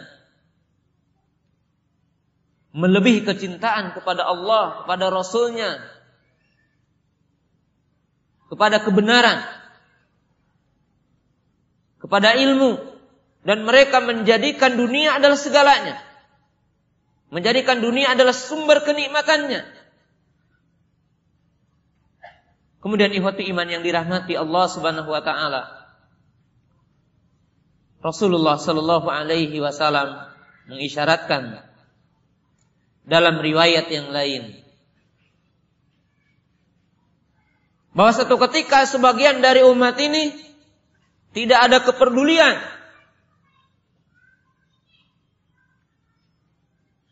Tentang hartanya apakah dari yang halal ataupun dari yang haram. Sebagaimana dinyatakan dalam hadis Abi Hurairah diriwayatkan oleh Imam Nasai. Ya'ti 'alan nasi zamanun. La yubalil mar'u ma minhu amin halali amin harami akan datang satu masa di mana seseorang tidak peduli lagi dari mana dia mengambil harta apakah dari yang halal ataupun dari yang haram, maka tidak ada pertanyaan lagi. Tidak seperti sahabat dan di antara mereka seorang sahabat yang bernama Rifa'ah ibnu Rafi. Dia berkata, Ya Rasulullah ayul kasbil atyab. Tidak ada lagi orang-orang yang muncul seperti Rifa'ah ibnu Rafi yang berkata, Wahai Rasulullah tunjukkan kepadaku kasab apakah yang paling baik tetapi justru akan muncul orang-orang yang berkata, kami tidak peduli mana halal mana haram. Bahkan mungkin hari ini kita dapatkan orang-orang yang mengatakan ketika dikasih tahu tentang halal dan haram. Karena kesempitan dunia dia berkata, hari ini Pak maaf, jangankan yang halal, yang haram pun kami susah mencarinya. Ini gambaran ikhwati iman yang dirahmati Allah Subhanahu wa taala. Apa yang digambarkan oleh Rasulullah sallallahu alaihi wasallam?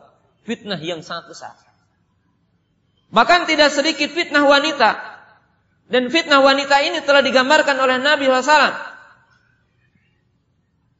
Ittaqud dunya wattaqun nisa. Fa inna awala fitnatin ala bani Israel kana fin nisa. Bertakwalah kamu tentang dunia dan bertakwalah kamu menghadapi wanita. Karena fitnah yang pertama menimpa kepada Bani Israel adalah wanita. Ihwat iman yang dirahmati Allah Ta'ala. Ini dua perkara yang sangat dahsyat akan menimpa kepada umat ini. Bahkan ihwat iman yang dirahmati Allah Ta'ala tentang fitnah wanita ini bukan hanya ini. Nabi SAW mengatakan dalam Sahih Bukhari tidak akan terjadi hari kiamat sehingga wanita-wanita dari Bani Daus mereka akan melenggak-lenggokkan pantatnya di sekitar kuburan dan mereka akan menyembah kuburan. Tahu sejarah atau tahukah kita tentang sejarah Daus? Kabilah Daus? Kabilah Daus adalah kabilah ketika di zaman Nabi SAW adalah kabilah yang mereka terkenal dengan kesyirikannya. Di antara mereka ada sahabat yang bernama Tufail ibnu Amr ad-Dausi. Yang dia masuk Islam dan baru seorang yang masuk Islam. Lalu dia meminta kepada Nabi SAW untuk berdakwah. Lalu dia berdakwah berhari-hari, berbulan-bulan. Tapi tidak ada seorang pun yang masuk Islam. Maka dia datang kepada Nabi SAW. Lalu berkata, Ya, ya Rasulullah, doakan mereka dengan adab. Kirim kepada mereka adab. Lalu Nabi SAW bersabda dan tidak memenuhi permintaan Tufail bin Abdurrahman ad-Dausi. Beliau berkata, Allahumma di Dausan wati ilaihim. Ya Allah tunjukkanlah adul Daus. Datang lagi mereka. Lalu didakwahi dan alhamdulillah tidak ada seorang pun dari kabilah Daus kecuali masuk Islam dan bertauhid.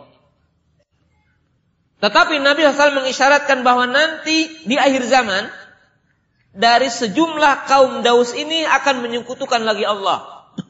Dan isyaratkan oleh Nabi SAW adalah para wanita. Di mana Nabi SAW mengatakan tidak akan terjadi hari kiamat sehingga wanita-wanita Daus mereka berjoget, mereka bertawaf di sekitar kuburan dengan melenggak-lenggokkan pantatnya. Ini isyarat fitnah di akhir zaman adalah antara wanita dengan kekuasaan. yang disyaratkan oleh Nabi Shallallahu Alaihi Wasallam. Maka Rasulullah Shallallahu Alaihi Wasallam memberikan jawaban di antara amalan yang paling mulia ketika muncul fitnah adalah kasratul ibadah. Ini adalah poin yang terakhir yang saya bisa jelaskan.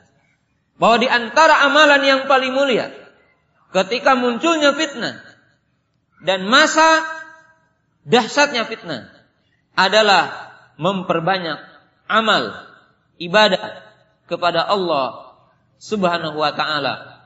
Wa qad qala Nabi sallallahu alaihi wasallam al ibadatu fil hajri ka hijratul ilayah di mana Rasulullah sallallahu alaihi wasallam menjelaskan ya beribadah di masa fitnah di masa terjadinya syubhat peperangan dan sejenisnya, maka seperti orang yang berhijrah kepadaku.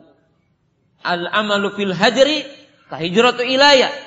Dan Rasulullah sallallahu alaihi wasallam menyebutkan di antara amalan yang paling mulia yang merupakan jalan keluar dari fitnah as-salatu was-sadaqatu wal amru bil ma'ruf wa nahyi anil munkar. Lalu Nabi SAW menjelaskan, di antara amalan yang paling mulia, di antara amalan yang sangat besar, yang akan memberikan pengaruh, menjaga diri seseorang dari fitnah, as-salat, yaitu salat. Sebab dinyatakan dalam ayat, Inna salata tanha anil fahsyai wal munkar. Karena salat ini akan melarang manusia, akan menyebabkan manusia terhalang dari berbuat fahsya dan munkar. Salah satunya adalah dari berbuat perzinahan. Iwat iman yang dirahmati Allah Subhanahu wa taala. Kemudian sedekah. Kemudian menegakkan amar ma'ruf nahi mungkar. Makanya Nabi SAW mengatakan dalam hadis yang ikhtilaf tentang kesohihannya, tetapi maknanya, insya Allah ini maknanya adalah makna yang sahih. Rasulullah SAW mengatakan, Antumul yawma ala bayyinatin mirabikum wa ta'muruna bil ma'ruf wa tanhauna 'anil munkar wa tujahiduna fi sabilillah wa satadharu fikum sakratani sakratul jahli wa sakratul hubul aishi fala ta'muruna bil ma'ruf wa la tanhauna 'anil munkar wa la tujahiduna fi sabilillah.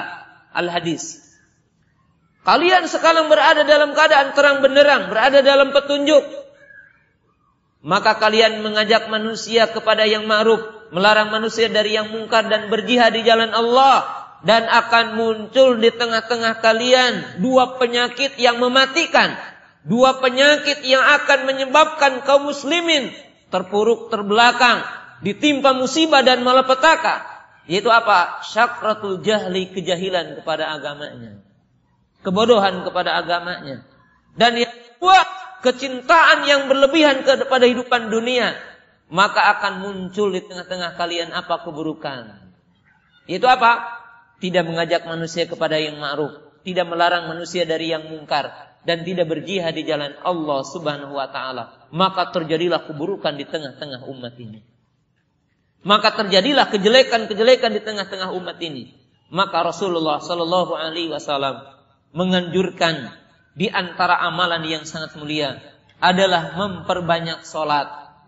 Bukan solat wajib saja, tetapi solat tatawu, solat sunnah, solat rawatib, solat malam, dan solat-solat yang lain yang diajarkan oleh Nabi SAW. Memperbanyak sodako, amal soleh, kemudian mengerjakan amar ma'ruf nahi mungkar.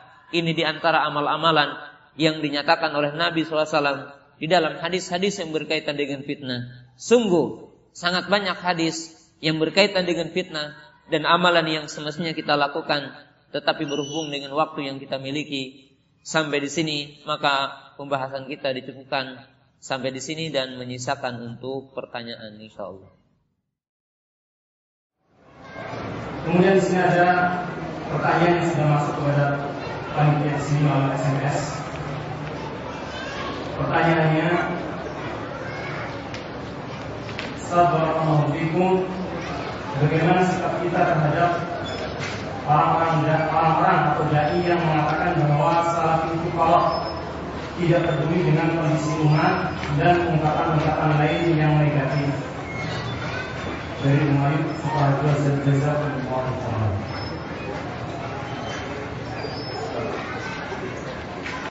Ikhwati iman yang dirahmati Allah Subhanahu wa taala, para pendengar suara radio Quran di mana saja berada, eh, apa yang muncul mungkin fitnah bahwa dakwah salaf adalah dakwah yang kolot atau tidak memperhatikan kondisi umat. Maka ihwatu iman yang dirahmati Allah Ta'ala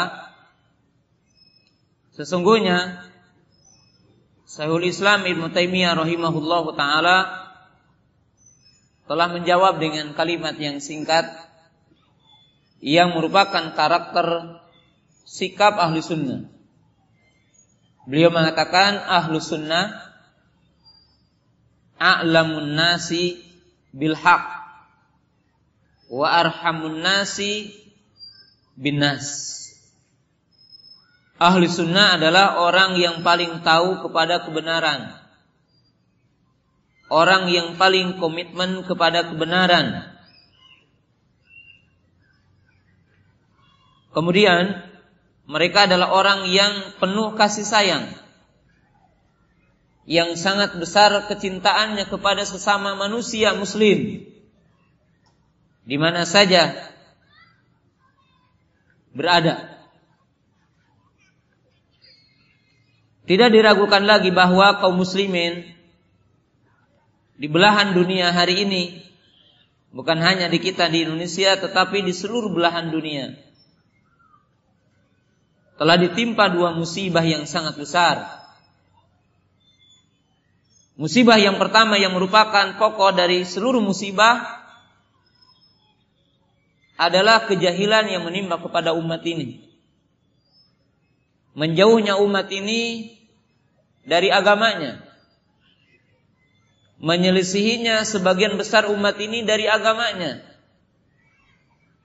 Sebagaimana diisyaratkan dalam hadis Tauban, Yushaku an tada alikumul umam kama tada. Wa qala qail awal min kilatin yawma idin nahnu ya Rasulullah qala bal antum katsirun walakin gusaun ka gusa isail wala yanzi'anallahu min qulubi aduwikumul mahabah wala yakrifanallahu baina qulubikumul wahna. Faqalu wa mal wahna? Ya Rasulullah qala hubu dunya wa kahratul maut. Faqala Nabi sallam idza tabayyatum bi'ina wa akhadtum adan baqar raditu bizani wa taraktumul jihada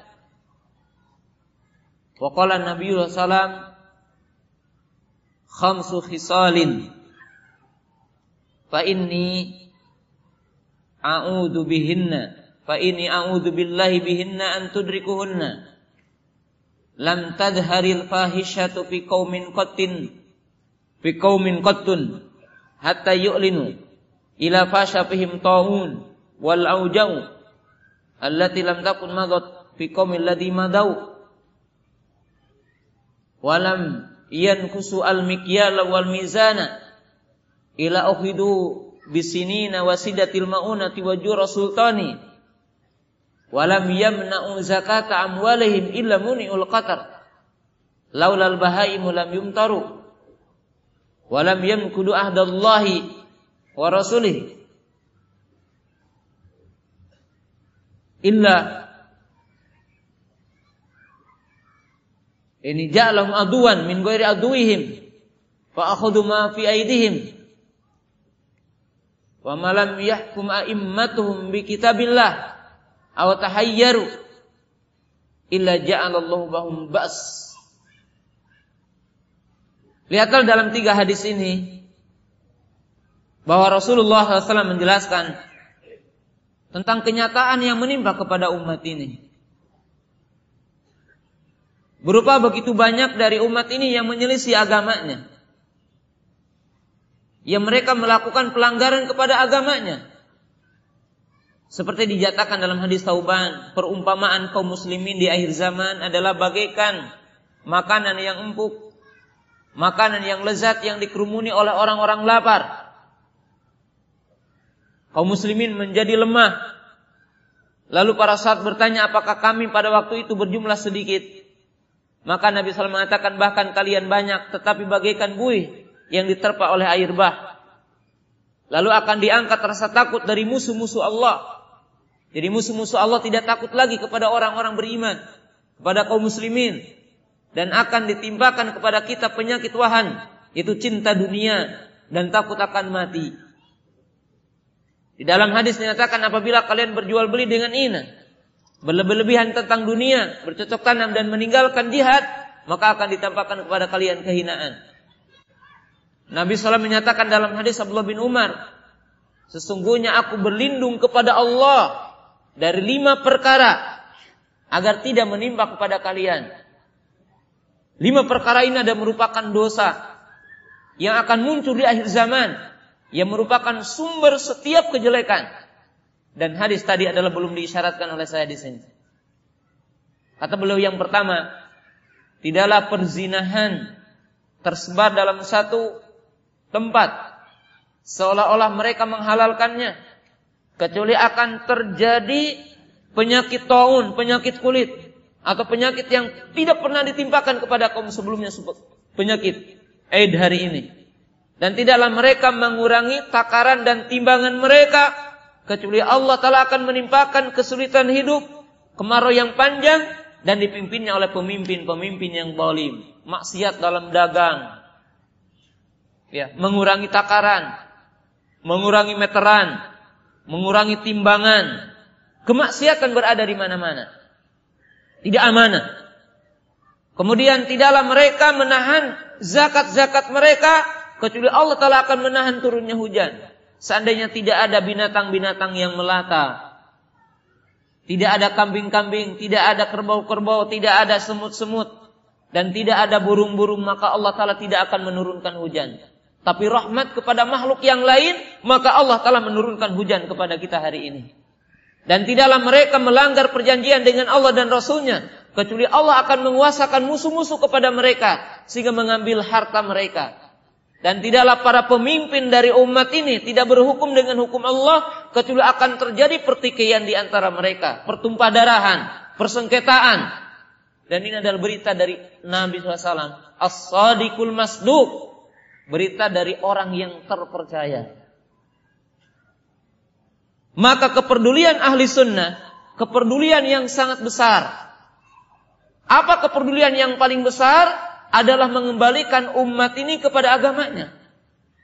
Karena Nabi SAW mengatakan, tidak akan diangkat kalian dari kehinaan tersebut, dari musibah dan malapetaka yang menimpa kepada kita, kecuali kembali kepada agama kita.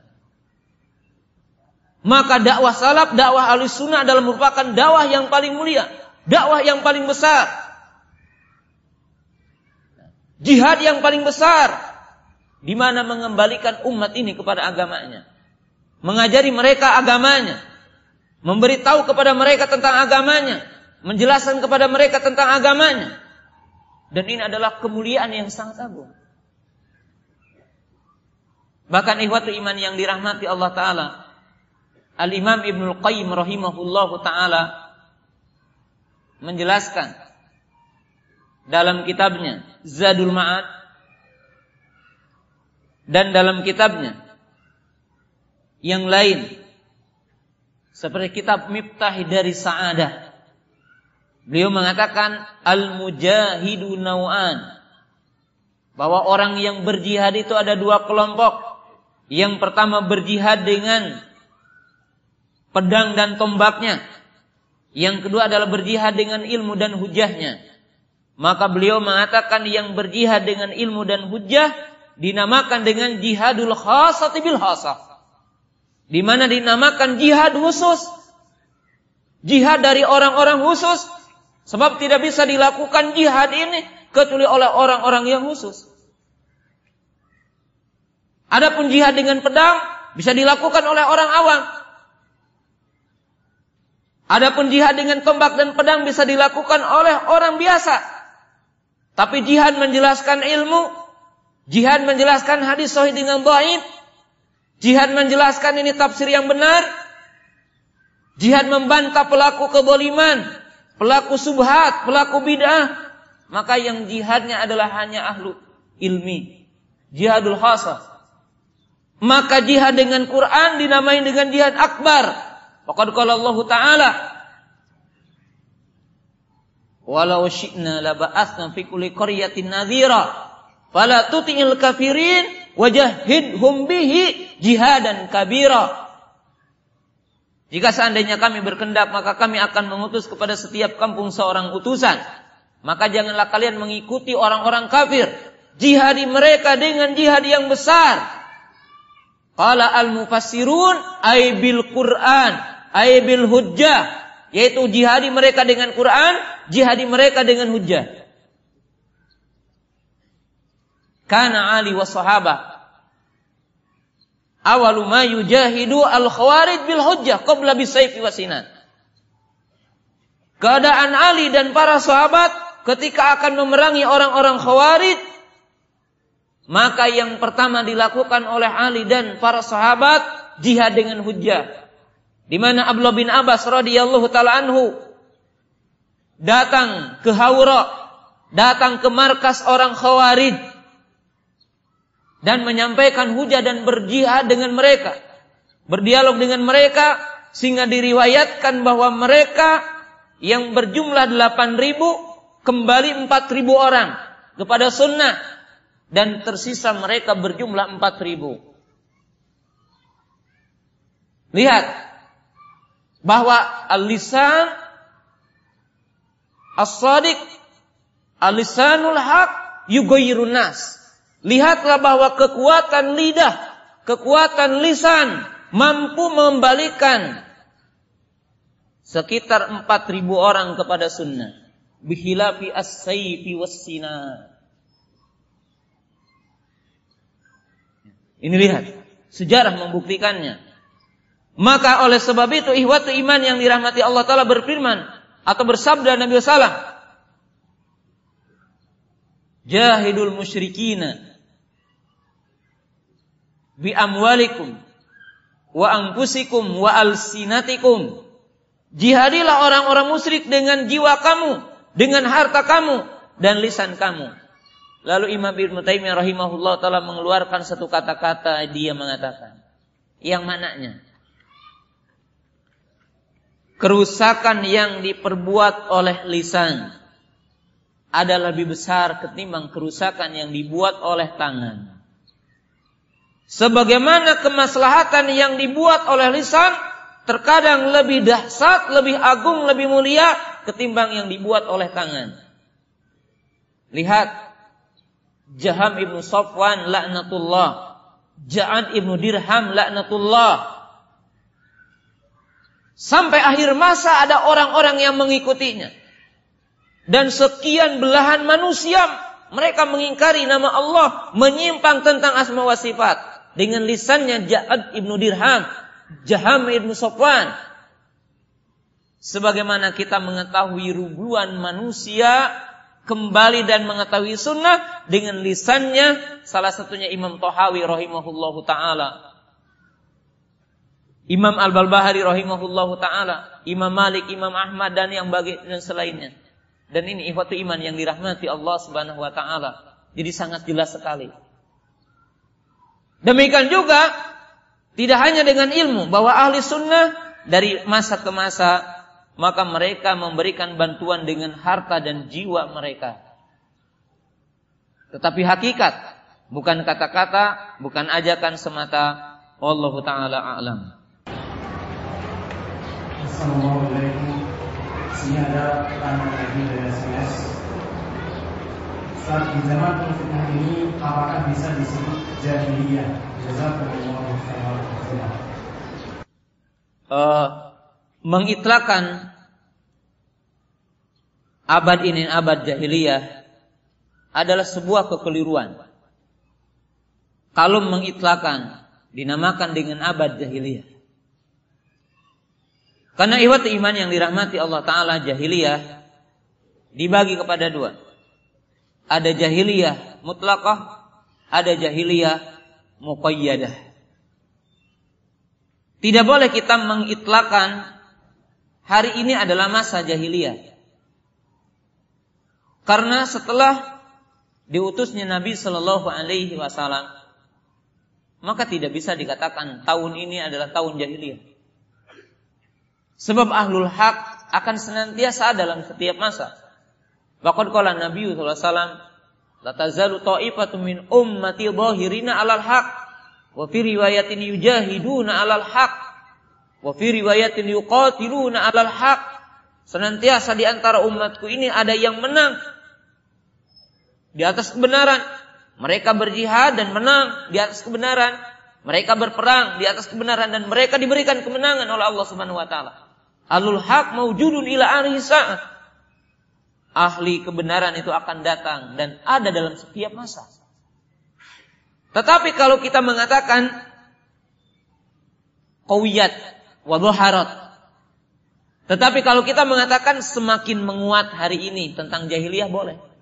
Karena memang kenyataan. Ataupun kita mengatakan semakin banyak orang yang terpengaruh dengan jahiliyah, boleh. Demikian juga kita tidak boleh kepada seseorang muslim mengatakan sipulan jahiliyah. Kecuali telah nampak kekufuran pada orang itu. Tapi kalau dalam orang itu ada sebagian kemaksiatan, maka kita cukup mengatakan dalam diri orang itu ada sifat jahiliyah. Maka dengan itulah para ulama mengomentari tentang sebuah buku yang judul bukunya apa? Abad ke-20 abad jahiliyah. Maka di komentar dan pernyataan ini adalah pernyataan yang keliru wallahu taala alam.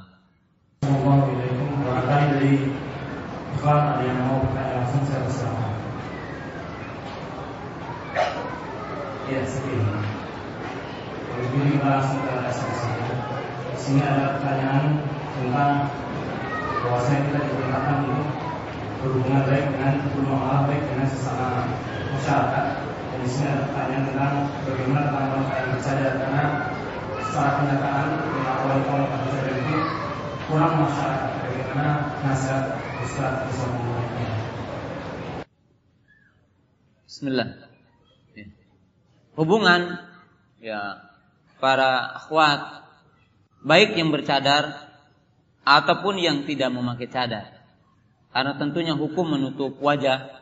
Para ulama berbeda pendapat. Di antara para ulama ada yang mengatakan wajib wanita menutup wajah dan kedua telapak tangannya. Dan itu adalah pendapat kebanyakan para ulama. Sebagian para ulama ada yang mengecualikan wajah dan telapak tangan. Lalu bagaimana seorang muslimah berinteraksi dengan lingkungan? Maka ihwat iman yang dirahmati Allah Subhanahu wa taala Islam telah mengajarkan dengan kalimat yang umum tapi memiliki makna yang sangat luas. Faqala Nabi sallallahu alaihi wasallam akmalul mu'minina imanan ahsanuhum khuluqa. Orang mukmin yang paling sempurna adalah yang paling baik akhlaknya. Lalu dirinci dalam hadis-hadis yang lain seperti man kana yu'minu billahi falyakul khaira aw liyasmut. Barang siapa yang beriman kepada Allah berkata baik atau diam. Dalam riwayat yang lain Nabi SAW mengatakan man kana yu'minu billah falyukrim daifah. Barang siapa yang beriman kepada Allah, muliakanlah tamunya. Man kana yu'minu billah falyuhsin jarahu. Barang siapa yang beriman kepada Allah, maka baiklah ke tetangganya. Bagaimana interaksi yang baik? Interaksi yang baik sesungguhnya digambarkan dalam tiga kalimat juga. Bahasa satu wajhi indal Bermuka ceria ketika ketemu. Para umahat dengan umahat lagi ucapkan salam assalamualaikum. Wajah yang ceria. Jika tidak ada laki-laki buka cadarnya assalamualaikum buka cadar. Baik. Karena dinyatakan di antara kemuliaan dan bagian dari keimanan mengucapkan salam bagi orang yang dikenal dengan orang yang tidak dikenal. Yang diketahui di situ kampung muslim. Ucapkan salam. Kemudian yang kedua yaitu kaful ada menahan diri untuk tidak menyakiti tangan kita, telinga kita, mata kita, lidah kita. Ucapkan kalimat-kalimat yang baik, salam, menyapa. Ikuti tata kerama suatu daerah yang tidak bertentangan dengan Islam. Ikuti tata cara bicara, tata cara menyapa, tata cara menganggil dengan adat yang ada selama tidak bertentangan dan tidak ada larangannya dalam syariat. Yang ketiga apa? Badlun nada. Bersikap membantu, memberikan jalan keluar. Ya. Maka ihwat iman yang dirahmati Allah Ta'ala. Ini sikap seorang mukmin Mengamalkan ini. Dan tentunya ihwat iman yang dirahmati Allah Ta'ala Hari ini adalah Hari rahmah Hari ini adalah layak kita untuk lebih kepada sifat rahmah Tidak kepada sifat sidah. Bukan sidah tidak ada. Bukan sidah tidak boleh. Tetapi Awal langkah, awal sikap adalah bersikap lemah lembut. Ya. Tidak mengapa seorang ahwat kadang-kadang ziarah. Selama ziarah itu bukan ziarah yang mengandung makna syirik atau yang lainnya. Ziarah, ucapkan salam, memberi makanan kepada tetangga, mengasih hadiah dan sebagainya. Ini ada sesuatu yang diajarkan oleh apa? Oleh Islam dan tentunya ikhwati iman yang dirahmati Allah taala para ahwat yang dirahmati Allah Taala ini adalah satu kemuliaan yang Allah Taala berikan kepada kita kepada orang orang mukmin orang-orang beriman Allah Taala alam. Sini ada pertanyaan lagi dari SMS. Salaf adalah dakwah yang paling benar dan bisa mengembalikan ke Islam yang benar. Apakah ini tidak dianggap sombong dan lain karena menunjukkan satu golongan? Dan barangkali ini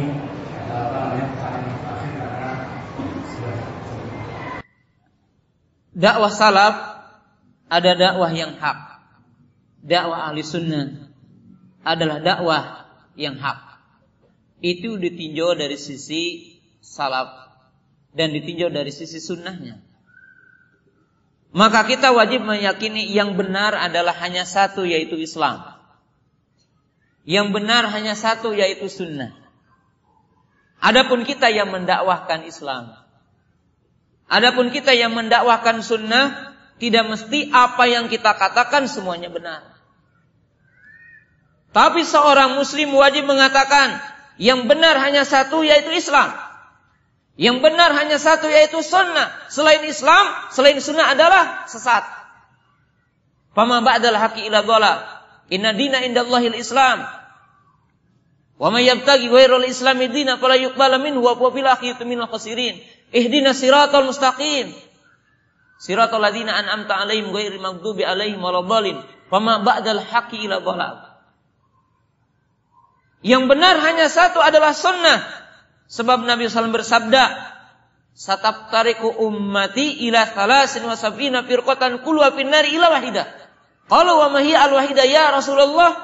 Qala ma kana ali al-yawma wa ashabi.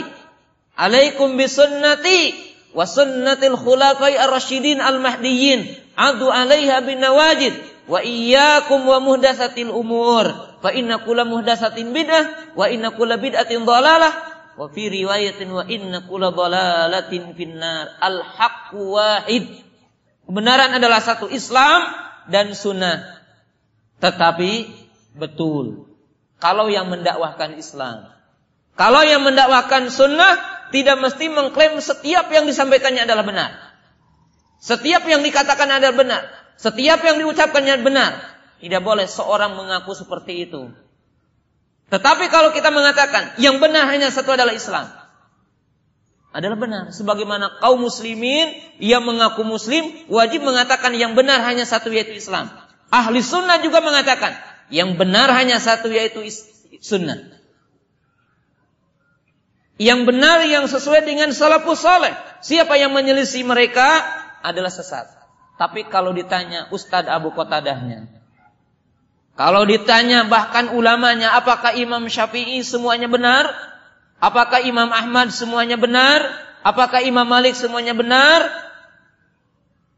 Maka Imam Malik telah mengatakan, kullu qawli basharin yukhad wa yutrak illa qawla sahibu hadal qabar fa asyaru ila qabri Rasulillah SAW. Maka Imam Malik mengatakan, setiap ucapan manusia diterima dan ditolak kecuali ucapan penghuni kuburan ini, itu Rasulullah sallallahu alaihi wasallam. Tetapi sebagai nasihat terakhir, jangan sampai mengeluarkan kalimat ini dengan sebuah tujuan untuk menentang kebenaran. Jangan sampai mengeluarkan kalimat ini dengan sebuah tujuan untuk melegalisasi setiap kesesatan. Tidak, sebab al-haq masabata fid dalil bil Quran awi sunnah wa masabata fi qauli salafi saleh. Sebab kebenaran apa yang tetap di dalam dalil Al-Quran atau Sunnah dan apa yang telah tetap dari perkataan salafus saleh ridwanullahi taala alaihim itu adalah kebenaran. Jamaah yang dirahmati Allah Subhanahu wa taala, barangkali sampai di sini pembahasan kita di pagi hari ini berkaitan dengan amalan-amalan yang semestinya dilakukan oleh seorang mukmin di akhir zaman. Walaupun apa yang kita bahas tidak begitu banyak dan tidak semuanya yang diisyaratkan oleh Nabi SAW dan apa yang semestinya oleh kita dilakukan di akhir zaman ini adalah tidak semuanya terungkap berhubung waktu yang kita miliki Mudah-mudahan Allah Subhanahu wa taala memberikan taufik dan hidayah kepada kita untuk berada di atas jalan yang lurus, berada di atas amal soleh, kebaikan-kebaikan yang mesti kita mendekatkan diri kepada Allah taala. Rabbana la tuzigh qulubana ba'da id hadaitana wa hab lana min ladunka rahmah innaka antal wahhab. Rabbana atina fid dunya hasanah wa fil akhirati hasanah wa qina adzabannar wa akhiru da'wana anil hamdulillahi rabbil alamin. Assalamualaikum warahmatullahi wabarakatuh.